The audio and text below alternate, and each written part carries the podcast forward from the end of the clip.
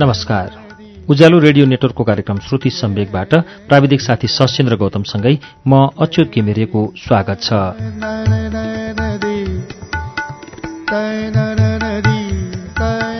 श्रुति सम्वेकको आजको श्रृङ्खलामा पनि हामी झझल्काहरूको वाचन लिएर आइपुगेका छौं। दिल्ली प्रसाद आचार्यको स्मृति सगालो झझल्काहरूको केही पृष्ठसम्म हामीले गएको साता वाचन गरेका थियौं। त्यसबाट बाँकी अंश आज वाचन गर्दैछौ। दिल्ली प्रसाद आचार्यको झझल्काहरूभित्र दिल्ली प्रसाद आचार्यले आफ्नो उमेरमा गर्नुभएको युवा अवस्थामा गर्नुभएको पत्रकारिता र उहाँको जीवनका विभिन्न महत्वपूर्ण सङ्घारोहरू सङ्कलित गरिएका छन्। चौरासी वर्षीय दिल्ली प्रसाद आचार्यको झझल्काहरूको वाचन अब पृष्ठ सुरु गर्छु एकतिसौं पृष्ठबाट।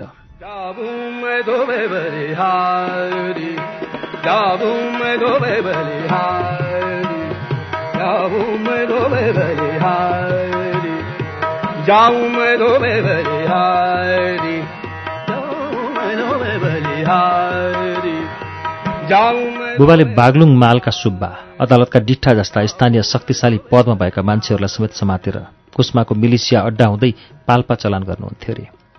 यो कारवाही कुनै बात कसुर गर्नका लागि गरिन्थ्यो। मुद्दा छिन्नेदेखि कारवाही गर्नेसम्मको अधिकार थियो उहाँमा। मैले सानै उमेरमा आफ्नै घरमा हतकडी र नेल देखेको हुँ। हाम्रो घरमा तारिख लिन आउनेहरूलाई बुबाले घर अगाडि टहरा बनाइदिएर पकाउने चुलो र भाँडाको व्यवस्था समेत गरिदिनुहुन्थ्यो। सजाय दिनेसम्मको अधिकार भएकाले बुबाले बागलुङका विभिन्न बात कसुर लागेका मान्छेलाई कारवाहीका लागि बाँधेर वा नेल लगाएर समेत पाल्पा पुर्याउनुभएका घटना धेरै पटक घरमा चर्चाको विषय बन्थ्यो। एकपटक कुनै कार्यवाहीको सिलसिलामा पाल्पाका चिफ साहेबबाट सिफारिस लिएर घोडामा चढी बुबा बागलुङ आउनुभएछ। उहाँको साथमा एकजना सिपाही पनि थियो अरे। त्यसबेला एउटा सिपाही पनि चान्चुने हुँदैन थियो। राजाको सिन्दुर लगाएको सिपाही भनेपछि सबै थर्कमान हुने समय थियो। कसैले केही बिराएको छ र पाल्पाबाट सिपाही आएको छ भनेपछि पुरा गाउँ नै त्रसित हुन्थ्यो। कालो सुरुवाल कालो भोटो अनि टाउकोमा फेटा बाँधेर खुर्फे चाँद लगाएको सिपाही देख्दा जो कोहीको सातो जाने समय थियो।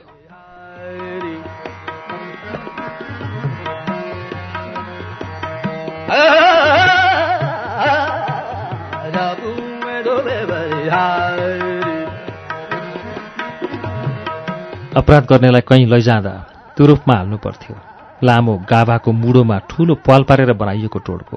त्यसमा मान्छेलाई कोचेर सुताइन्थ्यो। माथिबाट अर्को टोड्को हालेर तालचा लगाइन्थ्यो। अपराध गरेको मान्छे त्यसमा पल्टेको पल्टै हुन्थ्यो। लानुपर्ने ठाउँ नपुग्दासम्म।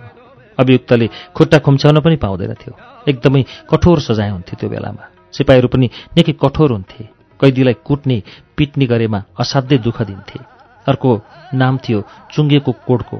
त्यो कोडकोमा भने अभियुक्तलाई हाल्थे र गडालो हालेर बोक्थे। यसरी तुरुफमा हालेपछि अपराधीलाई जहाँ पनि बोकेर लगिन्थ्यो। कैदीको खुट्टामा फलामे बाला लगाइन्थ्यो। ठूलो अपराधी रहेछ भने जङ्गे नेल घुसारिन्थ्यो। सानो अपराधीलाई चाहिँ सङ्लो लगाइदिन्थे। कैदीहरूले साङ्लो मात्र लगाइदिँदा खुट्टा जोड्न र चलाउन पाउँथे तर जङ्गे नेल ठोकिएपछि खुट्टा जोड्न पनि सक्ने थिएन।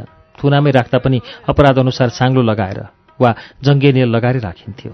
एकजना अभियुक्तलाई चिप साहेबको कोठामा लगेपछि उनले नेल मध्येको सबैभन्दा सकस हुने जङ्गे नेल हाल्नु भनेछन्। त्यो नेल ठोक्दा अरू सबै रोएछन्। अभियुक्त भने खितका छोडेर हाँसेछ। चिफले उसलाई सोधे ओइ त किन हाँसेको हँ आफ्नै बुद्धिलाई धिकारेर हाँसेको सरकार? उसले भनेछ। अभियुक्तको चलाकीपूर्व उत्तरले मक्ख परेर चिफले उसलाई रिहा गरिदिएछन्। हाम्रा बुबाका बारेमा यस्ता कथा परिवारका सदस्यले मात्र सुनेनौ। यस्ता घटना प्रत्यक्ष देख्ने भोग्नेहरू पनि धेरै थिए। यही कारण रामरेखाभित्र मात्रै होइन पुरै बागलुङमा हाम्रो बुवाको ठूलो साख थियो।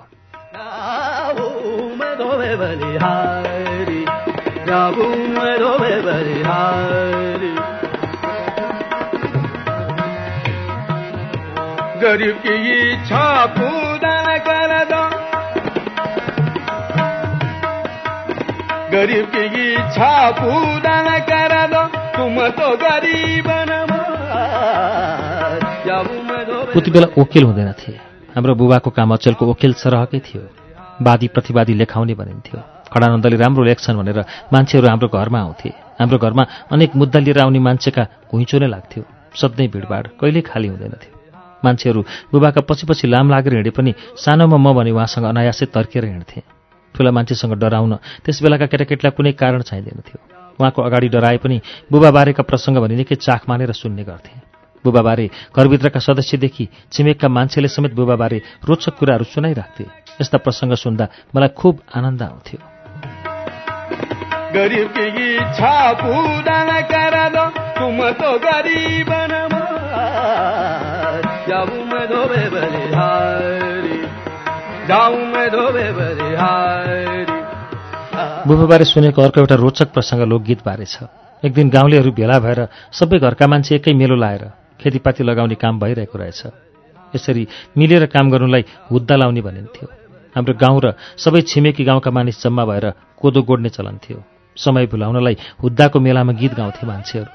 हुद्दाकै समयमा एक दिन बुबा चाहिँ घरको खाटमा बसेर तर गीतमा भुलेर उहाँले बादी लेख्न छाडेर सबै हुद्दाका गीतहरू लेख्नुभएछ त्यो जमानामा धौलागिरी क्षेत्रमा गाइने लोकगीत यस्ता हुन्थे। ढुङ्गाको छानो काठको मानो स्वास्नी नपाए बागलुङ जानो यानी माया सोह्र सय ढोर यानी माया। चौध निसी पन्ध्र भुजी यानी माया सोह्र सय ढोर यानी माया सोह्र सय ढोर। लाउके माया फेरम धोको यानी माया कसको बाउको हो र यानी माया। मेघचन्द र मिजार भन्ने नाम पनि त्यतिखेर प्रचलित थिए। मिजारले जुत्ता सिलाउँथे छालाको काम गर्थे। सरकारबाट केही सुविधा दिइएको हुन्थ्यो उनीहरूलाई। गाई भैँसी आदि लडेर मऱ्यो भने टाउको र छाला उसले पाउँथ्यो। त्यसमा अरूले हस्तक्षेप गर्न पाउँदैनथे। उसले छालाको तोडा सिलाउँथ्यो। पैसा त्यही छालाको थैलो तोडामा हालिन्थ्यो। कहीँ लैजानु पऱ्यो भने त्यसलाई डोकामा राखी बोकेर पुगिन्थ्यो। पैसाको ओसार पसार त्यसरी नै गर्ने हो। पैसा पनि आजभोलिको जस्तो नोटको होइन। एक पैसे दुई पैसे तामाका र चार पैसे पित्तलका हुन्थे। चौवन्नी सुक्की मुहर डबल चाँदीका सिक्का हुन्थे। जनताले प्रयोग गर्ने ती सबै सिक्का प्रचलनमा थिए। राजा महाराजाले असर्फीका सिक्का प्रयोग गर्थे। ती सिक्का सुनका हुन्थे। पच्चिस रुपियाँको चौवन्नी पचास रुपियाँको अठन्नी र सय रुपियाँका डबल असर्फी देख्न पाइन्थे।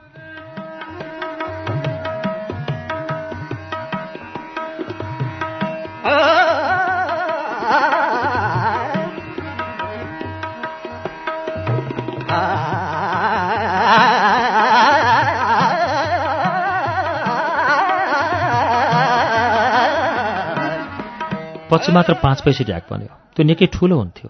दुई हजार सात सालपछि पातलो तामाको पाँचौँले अलि पातलो बनेर आयो। एक आना भनेर बिचमा पाल परेको गोलो चार पैसे पित्तल सिक्का पनि चल्यो। तामाका एक पैसा र दुई पैसा धेरै चलनमा थिए। पहिले त फुकादाम पनि चल्थ्यो अरे फुकादाम भनेको एक पैसाको पनि चार खण्ड हो। ती सिक्का हामीले पनि देख्यौँ। बिस्तारै तिनको चलन भने हटिएर गयो। त्यसबेला फुकादामले समेत महत्त्व राख्थ्यो। यसबाट त्यति बेला पैसाको क्रय शक्ति कति धेरै रहेछ भनेर सजिलै अनुमान गर्न सकिन्छ। ती सिक्काको चलन दुई हजार तेह्र सालसम्म कायम थियो। सिल्भरका एक दुई पाँच दस बिस पच्चिस पचास र सयका सिक्का त्यसपछि सुरु भएका हुन्। कागजका नोट पनि छापिन थाले। नोटको चलन सुरु हुनुभन्दा पूर्व यस्तै धातुका सिक्का चलनमा हुनाले अलि धेरै पैसा एक ठाउँबाट अर्को ठाउँसम्म पुर्याउन तोडामा कसेर भरियालाई बोकाउनु पर्थ्यो।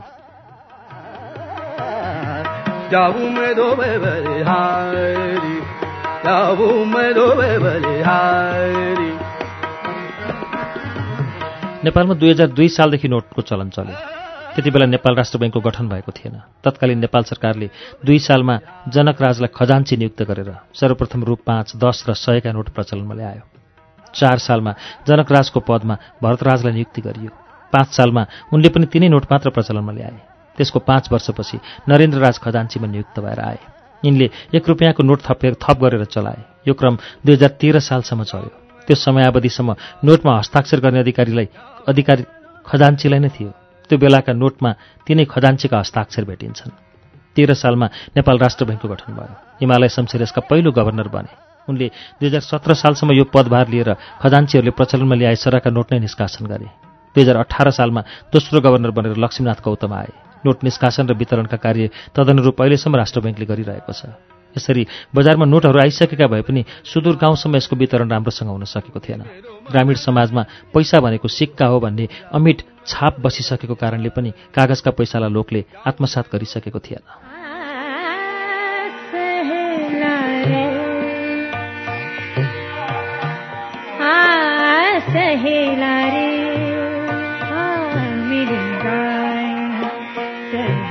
सप्त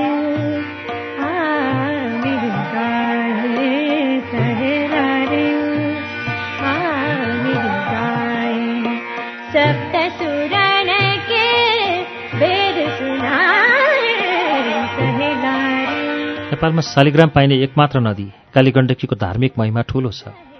शास्त्रीय हिसाबमा यस ठाउँको उत्तरी बेगलाई धर्मभूमि भनिएको छ। हाम्रो घरको बाटो भएर उति बेला मुक्तिनाथ दामोदर कुण्ड गलेश्वर तीर्थस्थलमा दर्जनौँ भक्तजन जान्थे। केही मान्छे डोल्पा जुम्ला हुम्ला हुँदै कैलाश मानसरोवरसम्म पुग्थे। मानिसहरू कालीगण्डकीको किनारै किनार हिँड्थे। मुस्ताङमा पर्ने मुक्तिनाथ जाने मूल बाटो पनि यही थियो।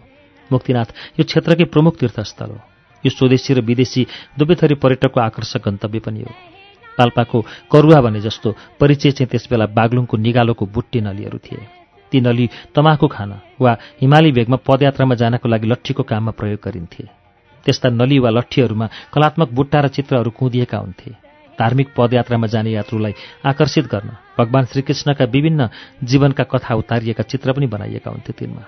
यात्रा गर्नेहरूमा व्यापारीदेखि जोगी र सन्त महात्मासम्म हुन्थे। हाम्रा बुबा धर्मक्रमप्रति समर्पित र आस्थावान हुनुहुन्थ्यो। बुबाले ती जोगीलाई घाँस र बाँसको व्यवस्थासँगै आवश्यक पर्दा बाटो खर्च समेत दिएर पठाउनुहुन्थ्यो। तीर्थस्थल घुम्न वा ध्यान गर्न जानेहरूको भिडमा खडे बाबाहरू पनि हुन्थे। सधैँ खडा भइरहने हुनाले ती बाबाहरूलाई खाना समेत उभिएरै खुवाइदिनु पर्थ्यो। तीर्थालु होस् वा जोगीहरू उनीहरूको सेवा गर्न पाउँदा बुबा आनन्द मान्नुहुन्थ्यो। बुबाले घरमा आएका पाहुना अतिथि र जोगीहरूप्रति देखाउने सद्भाव र आदर भावले म सानैदेखि प्रभावित थिएँ। उहाँकै प्रेरणाको प्रभाव हो। सन्त महात्मा र योगीजन देख्दा ममा सधैँ सम्मान भाव जाग्छ। म सानै छँदा हाम्रो घरमा एकजना जोगी आइपुगे। उनी दोलखाबाट काठमाडौँ हुँदै बागलुङ आइपुगेका थिए। कालीगण्डकीको तीरसँगै पनि हाम्रो एउटा घर थियो। तर बुबाले निरहेमा जोगीका लागि भनेर एउटा छुट्टै कोठी बनाइदिनु भयो। केही दिन त्यही कोठीमा बिताएर ती जोगी एक दिन गएसम्म नभनी त्यहाँबाट लुसुक्क हिँडेछन्। ती जोगी त्यसरी सुटुक्क हिँडेको घटनाले बुबाको मन धेरै दिनसम्म खल्लो भयो। आफ्नो तर्फबाट जोगीको सेवा र सम्मानमै केही त्रुटि भयो कि भनेर पछिसम्म पनि उहाँलाई खेद भइरह्यो। पछि थाहा पाइयो। हाम्रा घरबाट अचानक हिँडेका जोगी खप्तड पुगी तपस्या गरेर बसेका रहेछन्। कालान्तरमा उनै जोगी खप्तड स्वामी भनेर प्रख्यात भए। धेरै वर्षपछि म खप्तड पुग्दा ती बाबालाई भेट्ने अवसर पाएँ। हाल त्यहाँ खप्तड बाबा आश्रम पनि छ। आश्रममा बाबाको शयन कक्ष र उनका सरसामान सुरक्षित रूपमा राखिएका छन्।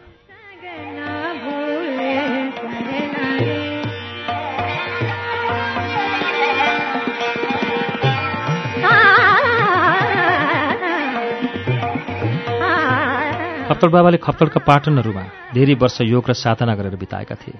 स्वामी सच्चिदानन्द सरस्वतीका रूपमा कुनै बेला भारतबाट नेपाल प्रवेश गरेका बाबा खप्तडमा बसेकाले खप्तड बाबा कहलिएका हुन्। खप्तड बाबा मेडिकल डाक्टर भएकाले बिरामीहरूको उपचार समेत गर्थे अरे उनले योग ध्यान धर्म विज्ञान जस्ता विषयमा किताबहरू लेखेका छन्। विचार विज्ञान उनको बहुचर्चित पुस्तक हो। ती बाबा हाम्रो घरमा आउँदा उनलाई बसाइएको कुटी नजिकै ससानो जङ्गल थियो। त्यही जङ्गलमा मैले आफू जस्तै सानो पिपलको बिरुवा पनि रोपेको थिएँ। अहिले म जस्तै त्यो पिपल पनि ठूलो भइसकेको छ। उमेरसँगै पिपल बलिष्ठ भएको छ। म भने क्रमशः गल्दै गएको छु। तर जब जब त्यो पिपल मुनि गाउँले र बटुवा शीतल हावा खान वा थकाइ मेट्न बसेको देख्छु मलाई आफ्नै थकान मेटिएको महसुस हुन्छ। त्यो दृश्यले मेरो मन रमाउँछ। जिन्दगीको सार्थकता सधैँ ठुल्ठुला कुरामा नभई ससाना कुराबाट प्राप्त हुने खुसीमा पनि नियत हुने रहेछ। त्यो पिपल बोट नजिक पुगेर बस्दा धेरै पटक मलाई यस्तै आभास भएको छ।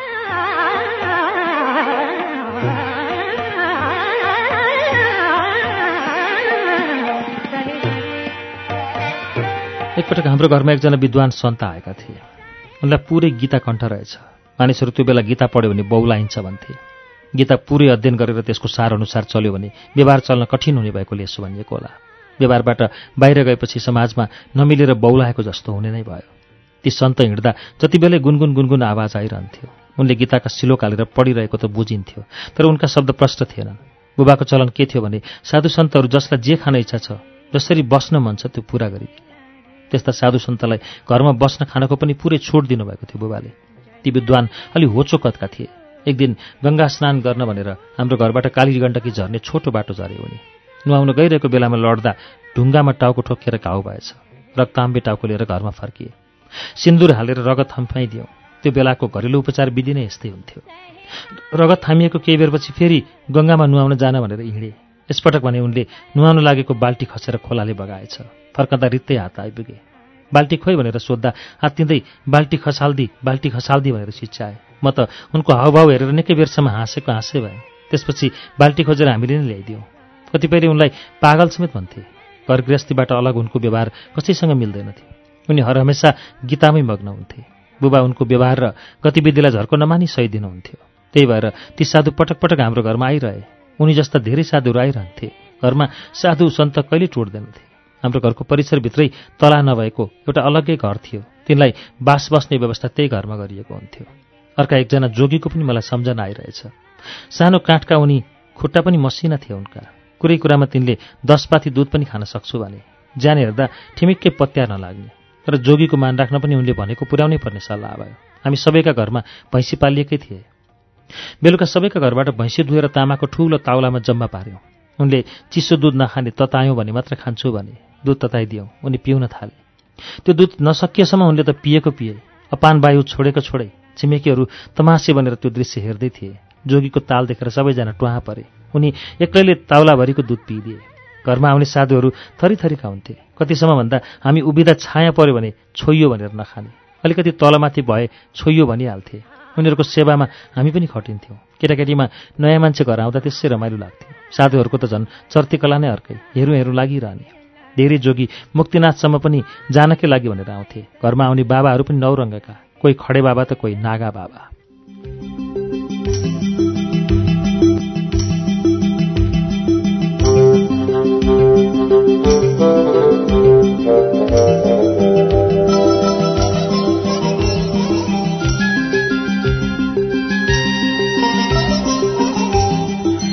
बाल्यकालमा म आफ्ना साथी सङ्गीतसँग घर नजिकैको बाङ्गे चौरमा गाईबस्तु चराउन जान्थेँ। गाई भैँसी लिएर गोठालो जाँदा घरमुनिको खनिया घाट हुँदै सलल्ल बग्ने कालीगण्डकी नदी किनारमा दिउँसोभर पौडी खेल्ने गरिन्थ्यो।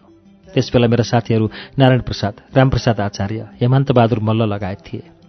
गोठालो जाँदाकै कुरा हो। म गाईलाई पानी खुवाउन कालीगण्डकी किनारमा लैजाँदै थिएँ। नदी किनारको पूर्वपट्टि नाङ्लीबाङ डाँडामाथि आकाशमा ठुलो आवाजका साथ फलामे चरा जस्तो केही उडिरहेको देखियो। त्यसअघि नदेखिएको दृश्य त्यसअघि नसुनिएको आवाजले हामी बुढाबुढीसँगै पुरै गाउँलेको साथ त उडेको थियो। त्यसको उच्चाट लाग्दो आवाजले किल्लामा बाँधेका गाई भैँसी उफ्रन कराउन र दाम्रो चुडाउन थाले। जताततै हह र हुहु भयो। सानोतिनो हाहाकार नै मचियो म पनि डरले काँप्न थालेँ। पछि थाहा भयो त्यो अनौठो चराको नाम हवाईजहाज पो रहेछ। त्यसपछिका दिनमा हवाईजहाज लगातार रूपमा देखिन थाल्यो। पहिला हवाईजहाज देख्दा डर लाग्ने गर्थ्यो। अब भने त्यो डर रोमाञ्चमा बदलियो। म र मेरा मित्रहरू हवाईजहाजलाई भुइँबाटै छुन खोज्दै त्यसको आवाज पछ्याउँदै दौडन थाल्यौँ। त्यसबेला म सोच्थेँ त्यो हवाईजहाज भन्ने जिनिसमा म कहिले चढ्न पाउने होला?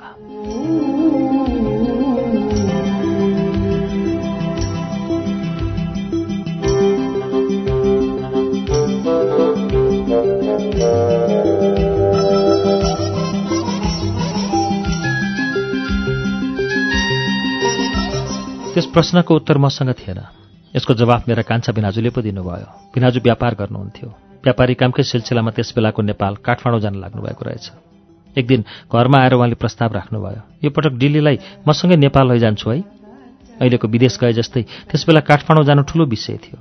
मनमा हलचल ल्याउन काठमाडौँ नामै काफी थियो।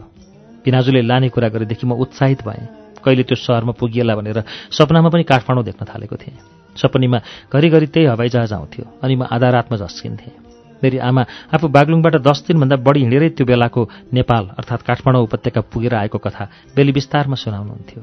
विशेष गरी उहाँलाई बाटोमा पर्ने पोखराको फेवा बेगनास र रूपा तालहरू मन परेको रहेछ। आमाबाटै सुनेको थिएँ यी नामहरू। आम मानिसका लागि काठमाडौँ लिएर जानुको विकल्प थिएन। पैसा खर्च गर्न सक्नेहरू भने पोखराबाट हवाईजहाजमा चढेर पनि जान्थे। तिनाजु जडीबुटीको व्यापार गर्नुहुन्थ्यो। पैसा खर्च गर्न सक्नुहुन्थ्यो। त्यति बेला नेपालबाट अन्तर्राष्ट्रिय उडान भर्ने छुट्टै र नेपालभित्रै उडान गर्ने चार पाँचवटा साना विमान मात्र चल्थे। तीमध्ये केहीले यात्रु र केहीले सामान मात्र ओसार्थे। पोखरासम्म म पिनाजुको हात समाएर लुखुर लुखुर पैदल नै आएँ। अर्मादी सहस्रधारा कुस्मा दोबिल्ला भदौरी देउराली पुग्यौँ। एउटा सामान्य घरमा बास बसियो। त्यहाँ तरकारी र भात पकाएर खाइयो। भोलिपल्ट बिहानै उठेर फेवाताल र पञ्चासेको लेक हेर्दै नागडाँडा हेम्जा सुईखेत हुँदै मादी खोला तरेर पोखरा छिचोलेको याद आउँछ मलाई।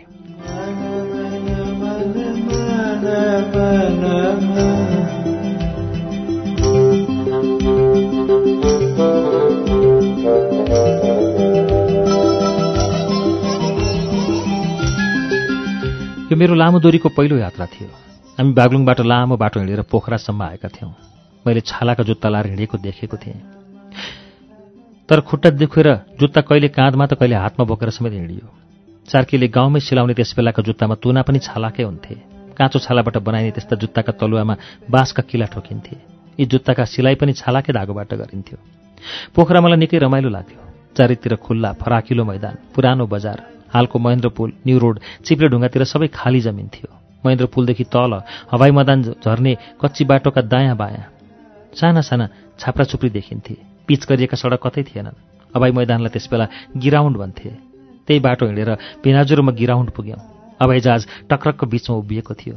पिच नभएको हवाई घाँसे मैदान लमतन्न देखियो। मेरा आँखा हवाईजहाजमा केन्द्रित थिए। मुटु ढुकढुक गरिरहेको थियो। यो जहाजमा कसरी चढ्ने हो? यसले कसरी आकाशमा उडाउने होला? यस्तै जिज्ञासा मनमा रुमलिएका थिए। कता कता मलाई लाग्यो कि यो जहाजले मलाई र भिनाजुलाई पर्खिरहेको हो। हामी त्यो जहाज नजिकै पुग्यौँ। मेरा आँखा झिम्मसम्म भएनन् म त त्यसको आकाश आकार देखेरै चकित भएँ। आम्मामा माथि आकाशबाट देखिने भन्दा कति ठुलो हुँदो रहेछ हवाईजहाज त। हवाईजहाजको ढोकाबाट भित्र पस्ने बेलामा मनमा डर र रोमाञ्च मिसिएको रमाइलो थियो। पिनाजु र म एउटै सिटको दुईतिर बस्यौँ। उहाँले सिटमै जोडिएको रबरको पेटी जस्तो डोरीले मेरो कम्मरमा बाँधिदिनु भयो आफ्नो कम्मर पनि त्यसै गरी अर्को फित्ताले बाँध्नुभयो। मेरो मनमा फेरि अर्को भए पस्यो। मानिस भाग्छन् भनेर त्यसरी बाँधेको होला कि? मैले अगाडि पछाडि आँखा घुमाएँ। हवाईजहाजको बिचमा हिँड्ने बाटो। अगल बगलका सिटमा मान्छे आएर धमाधम बस्न थाले। जहाजको ढोका बन्द भयो। गुरुरु गरेर इन्जिन चालु भयो। जहाज काम्न थाल्यो। जहाज जस्तै मेरो मुटु कामेको थियो। मेरो अनुहार पनि डराएको जस्तो हुँदो। म घरिघरि भिनाजुको मुखतिर पुलुक्कै हेर्थेँ। मलाई नडराउन सङ्केत गर्दै उहाँ भने हाँस्नुहुन्थ्यो। यत्तिकैमा हवाईजहाज तीव्र गतिमा दगुर्न थाल्यो। मैले भिनाजुको हातमा समाएँ। जहाजले जमिन छोड्यो। जति जति जमिनसँग दूरी बढ्दै गयो मेरो मन उति उति आत्तिन थाल्यो। मेरो मनमा पहिले हवाईजहाज चढ्ने रहरको बाढी चलिरहेको थियो। त्यसलाई छुनसम्म पाए पनि कस्तो हुँदो हो भन्ने बाल उत्सुकता बसमा चौरमा त्यसरी दौडिएको थिएँ। अहिले त्यसैमा चढ्न पाउँदा मलाई खुसी लाग्नुपर्ने। यहाँ त पछुतो जस्तो पनि लाग्यो। तर मेरो डर उत्कर्षमा पुग्दा नपुग्दै जहाजले फेरि जमिन छोयो। त्यो जमानाको हवाईजहाजले त डरै लाग्ने गरी हल्लाउँथ्यो। मेरो सातो ठेगानामा थिएन। हवाईजहाजमा हल्लिँदा हल्लिँदै म त्यस बेलाको नेपाल आइपुगेँ।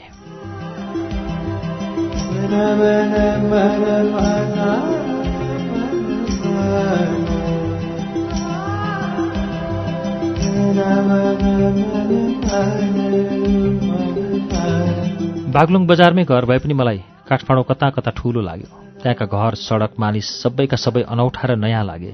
त्यसअघि बागलुङ बाहेक कतै गएको भनेकै मेरो मामा घर हो। पर्वत कुष्मा पारी ज्ञादी स्थित मामा घर जान मलाई सानैदेखि खुब रमाइलो लाग्थ्यो। एकातिर बागलुङभन्दा टाढा कतै जाउँ भन्ने भइरहन्थ्यो। अर्कोतिर माइजूको मायाले पनि मलाई ज्ञादी जान मन लाग्थ्यो। पिनाजुले मलाई काठमाडौँ लैजानुको कारण पनि मेरो घुम्ने रहर देखेरै होला।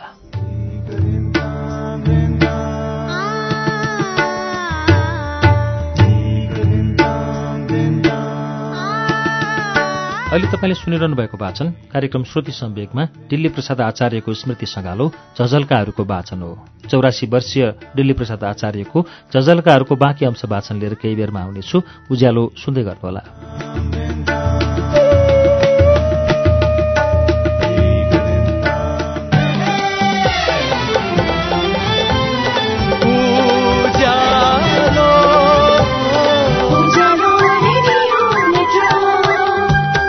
सीधा कुरा प्रश्न विचार। Ujyaalo radio network.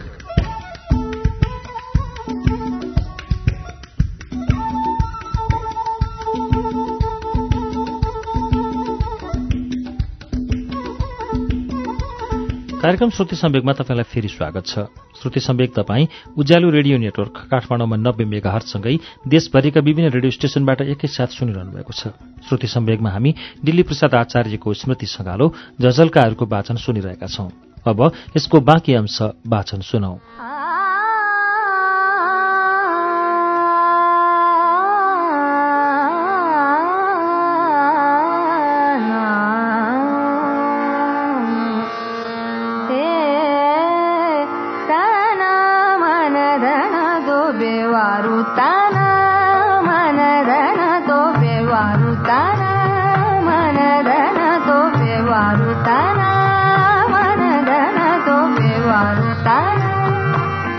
हवाईजहाजबाट काठमाडौँ ओर्लेपछि आँखाले भ्याएसम्म सबैतिर कोदोबारी देखियो। वारिपारी दायाँ बायाँ जता हेरे पनि कोदो नै कोदो। त्यही कोदोबारी हुँदै हिँडियो। काठमाडौँमा सबै हातैले बाउसो लगाएर खन्दा रहेछन्। खेतबारी जोत्न हलोको प्रयोग गर्दैन रहेछन्। चिनियाले बनाइदिएको हालको बानेश्वरको सभागृह भवन भएको ठाउँमा सबैतिर कोदोबारी थियो। अहिलेका चौडा ठूला बाटाघाटा खास केही थिएन। कोदोको बारीभित्रभित्रै आफ्नै बाटो बनाएर हिँडेको सम्झन्छु। पिनाजु लैनचौरमा बस्नुहुन्थ्यो? त्यस बेलाको लैनचौरको पनि के कुरा गर्नु? कतै कतै घर देखिन्थे। चारैतिर खुल्ला। ठाउँ ठाउँमा नर्कट गाडी। रातभरि चारैतिर स्याल कराउँथे। ठुल्ठुला जुरावाल साँडे डुक्रिन्थे। म निद्रामा पनि झस्किन्थेँ। बिनाजुको साथ बिना घरबाट बाहिर निस्कन पनि मलाई डर लाग्थ्यो। करिब एक हप्ता बिनाजुसँगै बसेँ र घुमेँ। उहाँले मलाई पशुपतिनाथको दर्शन लिएर जानुभयो। आहा पशुपतिनाथको मन्दिर। पूर्वमा सलल्ल बगेकी बागमतीको सफा पानी। बच्चा पिठ्यौमा बोकेर हिँडेका बाँदरका हुल देखेर मेरो मन रमायो। त्यो बालापनको आनन्द अहिले शब्दमा व्यक्त गर्न पनि मलाई कठिन हुन्छ। एक दिन भिनाजुले तेल किन्न जाम भन्दै लैनचौर लिएर जानुभयो। ताप्के बोकेर भिनाजु अघि अघि म उहाँलाई पछ्याउँदै पछि पछि थिएँ। उता पसलमा गएर भिनाजुले तेल माग्नुभयो। हातको त्यही ताप्केमा थप्नुभयो। ताप्केलाई नाकमै जोतेर सुङ्नुभयो अनि भन्नुभयो बो तिम्रो तेल तिमी नै राख राम्रो लागेन। ताप्केबाट उसैको भाँडोमा घोप्टाइदिनु भयो मैले सुरुमा केही कुरा बुझिनँ। भिनाजुसँगै म डेरामा आएँ। भिनाजुले अचम्म गर्नुभयो। त्यो दिन त्यही ताप्के चुलामा बसालेर तरकारी ओरिनु भयो यसरी तरकारी पकाएको देखेपछि सबै कुरा छर्लङ्ग भयो। किनभने तेल त ताप्केमा टाँसिएकै थियो। भिनाजुको त्यो जुक्ति सम्झिँदा अहिले पनि मलाई हाँसो लाग्छ। धन्न हो भिनाजुको अक्कल। मेरा कान्छा भिनाजु हाल चौरानब्बे वर्षको हुनुभयो। उहाँ अझै स्वस्थ हुनुहुन्छ पोखरामा बस्नुहुन्छ। घर फर्किने बेलामा मलाई मैले दुई रुपियाँ दिनुभयो। त्यो पैसाबाट आमाका लागि केही किनौँ भनेर मैले भिनाजुलाई बजार घुम्न जाउँ भने। अहिले जस्तो ठुलो बजार थिएन बसन्तपुर। इन्द्रचोक र असन्तिर अलि धेरै पसल थिए। मारवाडी र गुजरातीहरू साडी बोकेर काठमाडौँका गल्ली गल्ली चार्दा रहेछन्। मैले चाहिँ आमाका लागि छिटको गुन्यौ र मखमली चोली किनेँ। घर फर्किँदा मेरो कोसेली देखेर आमाका आँखामा खुसीको आँसु छझल्केको थियो। कोठमा मुस्कान भरिएको थियो। म त्यही मुस्कान हेरेर रमाएँ। मलाई आमा हाँसेको मन पर्थ्यो। उसो त आमालाई हँसाउन पाएको खुसी हुन्न होला र।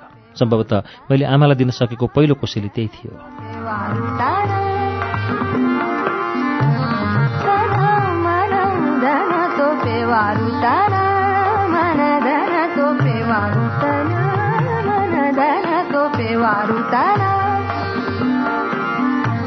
जीवनको पहिलो कमाई सबैका लागि अविस्मरणीय याद बन्छ। अझ समयसँगै पैसाको महत्त्वमा हुने बढोत्तरीले मेरो पहिलो कमाईको सन्दर्भलाई अपत्यारिलो बनाइदिएको छ आज। आजको जमानामा दुर्लभ प्राय भइसकेको पाँच पैसा मेरो पहिलो पारिश्रमिक थियो भनेर सम्झिँदा आफैलाई अनौठो र रमाइलो लागिरहेको छ। अक्षर राम्रो भएकोले मलाई सधैँ केही न केही लेख्न मनपर्थ्यो र लेख्ने काम पनि आइपर्थ्यो। एक दिन बागलुङ अदालतका लेखनदास गोविन्दलाल श्रेष्ठलाई भेटे। उनीसँग केही काम गर्ने अवसर पाए हुन्थ्यो भन्ने इच्छा जाहेर गरे। उनले मलाई अदालतमा आउने मान्छेका म्यादको बेहोरा सार्ने काम दिए। एउटा म्याद सारे बापत पाँच पैसा आउन पाएँ। मेरो जीवनको पहिलो कमाइ त्यही पाँच पैसा थियो। कमाउने भएपछि मैले चक्लेट बिस्कुट आदि किन्न घरबाट पैसा माग्न छोडिदिएँ। हाम्रो समयमा पाँच पैसाको महत्त्व ठुलो हुन्थ्यो। बागलुङ कालिकाको चैत्य दशैँ मेलामा हामीले पैसा माग्दा आमाले दुई पैसा दिनुहुन्थ्यो। त्यति पैसा भएपछि मेलामा रमाइलो गर्नु पुग्थ्यो। एक पैसामा नरिवल र सिन्काले उनेको चिनी जस्तो मिश्री एक खपेटो आउँथ्यो। कुइन्जा भन्थे त्यसलाई। अर्को एक पैसाको टिनको सिट्टी आउँथ्यो। मेलाभरि त्यही सिट्टी बजाउँदै हिँड्थ्यौँ। आहा रमाइला थिए ती दिनहरू। पैसाकै कुरा गर्दा हजुरबुवाको एउटा रोचक प्रसङ्ग याद आउँछ। उहाँले आसामी उठाएर आउँदा बास बसेको ठाउँ बेनीमा झोलुङ्गे पुल तर्नु अघि पैसा गर्न लाउनु भएछ पैसा गन्दै गर्दा दुई पैसाको ढुङ्गाको छापनीतिर खसेर हराएछ। दुई पैसा हराएको पिरलोमा दौडँदै रामरेखासम्म आउनुभएछ। हजुरआमासँग चिम्टा मागेर पाकेको भात समेत छोडी दुई अड्किएको त्यो दुई पैसा निकाल्न भनेर खुरु खुरु बागलुङबाट म्याग्दी पुग्नुभएछ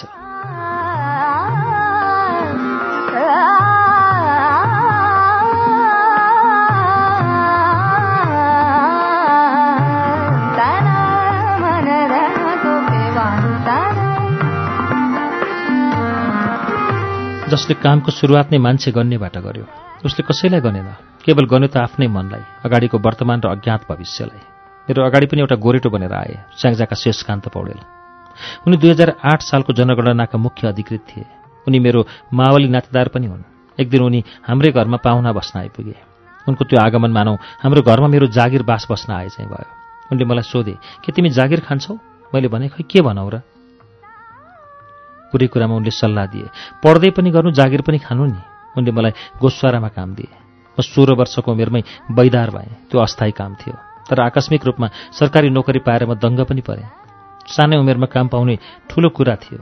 मसँगै घरका सदस्यहरूमा खुसी थपियो। मेरो व्यक्तिगत खुसीमा परिवारको हर्ष मिसिँदा दोहोरो खुसीको उमङ्ग भयो। हाम्रो घरमा बास बस्न आउने पाहुनाको अनिकाल कहिल्यै परेको थाहा भएन। बुवाका साथी र इष्टमित्र पनि धेरै। चिन्जानका सरकारी हाकिम र प्रशासकहरू थुप्रै। मुख्य कुरा त जोसुकैले पनि ओत लाग्नु पर्दा ठुलै रुखको छारी खोज्ने हुन् तिनले हाम्रो घरको आतिथ्यमा सायद त्यस्तै छारीको सन्तुष्टि पाउँथे होला। त्यसबेला बागलुङमा अशिक्षित मानिसहरूकै बाहुल्य थियो। तिनले सजिलै रोजगारी पनि पाउँदैनथे उनीहरू कामको खोजीमा भौतारिँदै भारत पुग्थे। शिक्षित मान्छेलाई सरकारी कार्यालयमा जागिर पाउन सहज थियो। मेरो हकमा पनि त्यस्तै भइदियो। शेषकान्त पौडेलले मलाई नियुक्ति लगत्तै जनगणना सम्बन्धी सम्पूर्ण तथ्याङ्क व्यवस्थापनको जिम्मा पनि सुम्पिएका थिए। त्यसबेला नेपालको पाँचौँ जनगणनाको तयारी चलिरहेको थियो।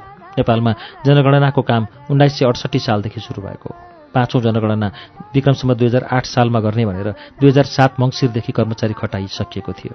तर तत्कालीन समयमा राणा शासन विरुद्ध नेपाली काङ्ग्रेसको नेतृत्व प्रजातान्त्रिक आन्दोलन उत्कर्ष चल्दै थियो। यही आन्दोलनले मुलुकमा दुई हजार सात फागुन सातका दिन राणा शासन समाप्त गर्यो।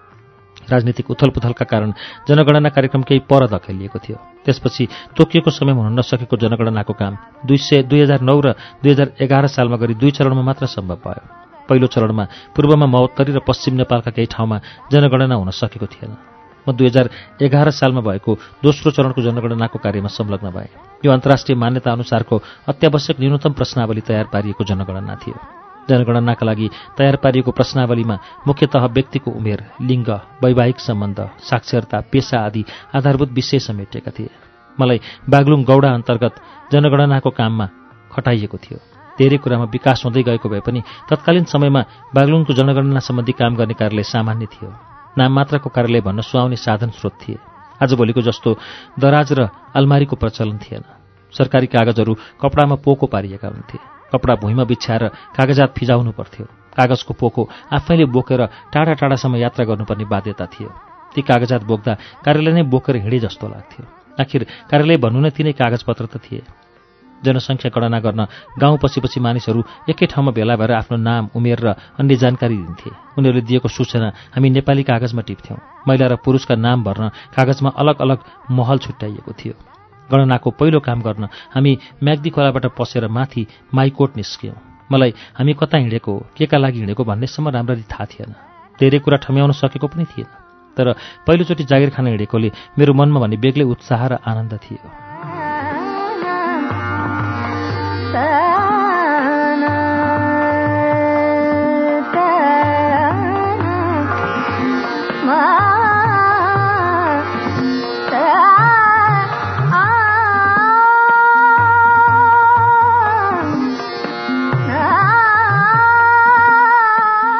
इमान्दारी सबैभन्दा ठुलो र पहिलो शर्त हो भन्ने पाठ मेरै घरको वातावरणले मलाई सिकाएको थियो। लगन र निष्ठाले मानिसलाई इमान्दार बनाउँछ। यो कुरा मैले बुबाका काम हेरेर सिकेको थिएँ। अरूलाई अनावश्यक दुःख दिनु हुँदैन आफूलाई तोकिएका काम इमान निष्ठा र लगनशील भएर गर्नुपर्छ भन्ने चेतना मसँग प्रबल थियो। बागलुङमा काम गर्ने बडा हाकिमहरूले कुनै न कुनै रूपमा मेरा बुबालाई चिनेकै हुन्थे। त्यस बखत बागलुङका बडा हाकिम मेरा बुबाका नजिकका मित्र थिए। उनीहरूले मलाई अस्थायी कर्मचारीबाट स्थायी बनाए। मेरो तलब तीस रुपियाँबाट बढेर पैँतालिस रुपियाँ पुग्यो। दुई हजार बाह्र सालतिरको कुरा हो। त्यो वर्षको बर्खामा ठुलो पानी परेको थियो। पानीले जनगणना सम्बन्धी सरसामान र कागजपत्र सबै भिजायो। बागलुङ कारागार भवनको एक तल्लामाथि आकाशवाणीको सेट राखिएको थियो। पानीले त्यो सेट नबिगारोस् भनेर बडा हाकिमले मलाई तुरन्तै भवन मर्मत गर्ने आदेश दिए। उनले मर्मतका लागि चौध सय रुपियाँ निकासा पनि गराए।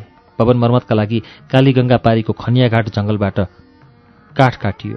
काठ खरीढुङ्गा लगायत मर्मतका लागि आवश्यक सामग्री त्यहीँ भएकाले लागत खर्च पनि कम भयो। सबै सामानको जोरजाम गरी काम सम्पन्न गर्दा जम्मा आठ सय मात्र खर्च भयो। बचेको छ सय नगद बडा हाकिमलाई बुझाउन गएँ। दिएको खर्चभन्दा कम लागत र समयमै काम सकेकोमा उनी छक्क परे। अझै पैसा समेत फिर्ता गर्नु उनका लागि असामान्य कुरा भएछ। मैले पैसा फिर्ता गर्दै गर्दा उनले मलाई शिरदेखि पैथलासम्म निहालेका थिए। प्रसन्न मुद्रामा फिर्ता लगेको रकम राजस्वमा जम्मा गर्न अराउँदै भने इमान्दार रहेछौ। आजदेखि तिम्रो बढुवा भयो। पदोन्नतिसँगै उनले मलाई आफ्नो निजी सहायक पिए बनाए। उनको यो निर्णय मेरो लागि अनपेक्षित थियो। अहो त्यो दिन कति खुसी भएको थिएँ। त्यसअघि नै घुस खानुहुन्न इमान्दार हुनुपर्छ भन्ने मेरो मान्यता थियो। बडुवा भएपछि मैले इमान्दारीको प्रतिफल पाएको महसुस गरेँ।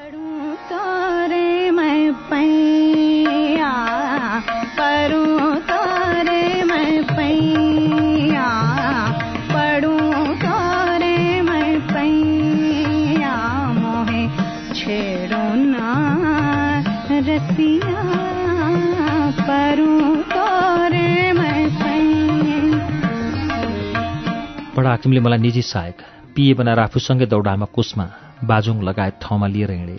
यसरी दौडाहामा उनीसँगै हिँड्दा मेरो प्रशासनिक कार्यभार र भूमिका क्रमशः बढ्दै गयो। दौडा केन्द्रदेखि स्थानीय तहसम्म शासन व्यवस्थाको पकड र नियन्त्रणलाई बलियो बनाउने प्रथा थियो। नेपालको भौगोलिक विकटता यातायात र सञ्चारको अभावका कारण केन्द्रद्वारा स्थानीय तहलाई उत्तरदायी बनाइराख्न राणाकालमा यस्तो अभ्यास सुरु गरिएको थियो। दौडाहाको नेतृत्व बडा हाकिमले गर्थे। दौडाहा टोलीलाई स्थानीय जनताका समस्या स्थानीय तहमै सुनेर सम्बन्धित ठाउँमै आवश्यक कारवाही गरी सजाय दिने समेतको अधिकार दिइएको हुन्थ्यो। दौडा टोली प्रमुख धेरै शक्तिशाली हुन्थे। दौडाको रिपोर्ट केन्द्रमा पठाउनु पर्थ्यो। यो काम म नै गर्थेँ। विशेष व्यक्तिको अभिनन्दन वा महत्त्वपूर्ण अभिलेख मलाई नै लेखाइन्थ्यो। यसमा रामलाल साक्य र नारायण प्रसाद श्रेष्ठले सघाउँथे। टाइपराइटर आइसकेको थिएन। हातैले लेख्नु पर्थ्यो। हातले लेख्दा शुद्ध र अक्षर राम्रो चाहिन्थ्यो। मेरो व्याकरण र अक्षर दुवै राम्रो हुनाले दरबारमा जारी लेख्दा मलाई नै खोजिन्थ्यो। दैनिक केही न केही लेख्नु पर्थ्यो। लेख्ने काम जति सबै मेरो भागमा आउँथ्यो। आधा रातमा अपरझट केही लेख्नु पऱ्यो भने मलाई डाक्न घरमै प्रहरी पठाउँथे। रातिको समयमा समेत जाहेरी लेख्नु पर्थ्यो। मेरो जागिर बलियो बनाउनमा अक्षरको भूमिका पनि महत्त्वपूर्ण बन्यो।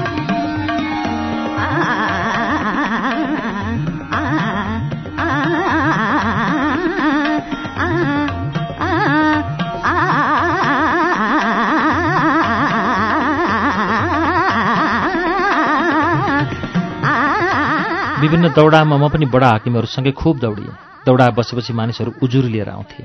दौडा अन द स्पट जस्टिस व्यवस्था हो। त्यति बेला पारिवारिक झैझगडा खेतबादी आदि विषयमा विवाद भएमा उजुरी पर्थे सोझा साझा किसानलाई साहु महाजनले ठगेको प्रत्यक्ष भेटिन्थ्यो राजनीतिक विषयमा भने मानिसहरू खासै खुल्दैनथे। त्यसबेला सरकारी प्रतिनिधि बस्ने क्याम्पमा विशेष अधिकार सम्पन्न दौडाहा लेखेर बोर्ड टाँसिन्थ्यो क्याम्पलाई डोरी बाँधेर घेरिएको हुन्थ्यो। गाउँमा को छ भनेर दौडाहाको हाकिमले सोध्थ्यो। क्याम्प वरिपरि झुम्बिएका सर्वसाधारणले कसले के गल्ती गरेको छ सबै बताउँथे। त्यसपछि दौडा प्रमुखबाट अभियुक्तलाई समातेर ल्याउने आदेश दिइन्थ्यो। उसले ल्याएका सबैका सामुन्ने केरकार गरेर सजाय दिइन्थ्यो। लौराले पिट्नेदेखि सिस्नो पानी लगाउनेसम्मको सजाय हुन्थ्यो। दौडाका क्रममा निर्दोषहरू पनि पर्न सक्थे। गाउँमा छुल्या मानिसहरू पनि हुन्थे। उनीहरूले सर्वसाधारणलाई उक्साउने र फसाउने काम गर्थे। त्यसैले हामी मानिसहरूलाई सकेसम्म झगडा नगर्नु भनेर सम्झाउँथ्यौँ। सजाय नदिई मिल्न प्रेरित गर्थ्यौँ। कुसमामा एउटा प्रहरी गुल्मको कार्यालय थियो। त्यहीँबाट हामीले सहयोग पाएका थियौँ। दौडा टोलीमा हिँड्दा मैले नेपाली समाजको वास्तविक अनुहारलाई राम्ररी निहाल्न पाएँ। यसरी घुम्दा आफ्नो गाउँ र सर्वसाधारणका मर्मलाई नजिकबाट बुझ्न पाएँ। मैले त्यो बेला बुझेँ कि मेरो काम जनतालाई सेवा दिने हो। प्रशासन भनेको राज्यले प्रदान गर्ने सेवा सुविधा र न्याय निसाफलाई आम मान्छेमा पुर्याउने माध्यम हो। सिधा सादा गाउँलेहरू आपद विपद पर्दा हामीसँग बोल्न आउँथे। त्यसै त उनीहरू सरकारी कर्मचारीसँग बोल्न धकाउँथे। त्यही भएर दौडा बेलामा कम मानिससम्म हुन्थे। आम मान्छेका वर्षौं वर्षका दुःख र समस्यालाई एकछिन एक दिन भएको दौडाहा वा सरकारी प्रतिनिधिले न्याय दिने कुरा व्यावहारिक हिसाबले पनि असम्भव थियो। आम मान्छेहरू आफ्ना मुद्दा वा पीडा अभिव्यक्त गर्न हच्किन्थे। कतिपय अवस्थामा सरकारी निर्णयप्रति असन्तुष्ट हुँदाहुँदै पनि आफैले त्यस्ता निर्णय सुनाउने भूमिकामा म थिएँ। आफ्नो सीमाका कारणमा आफूलाई बाँधिएको महसुस गर्थेँ।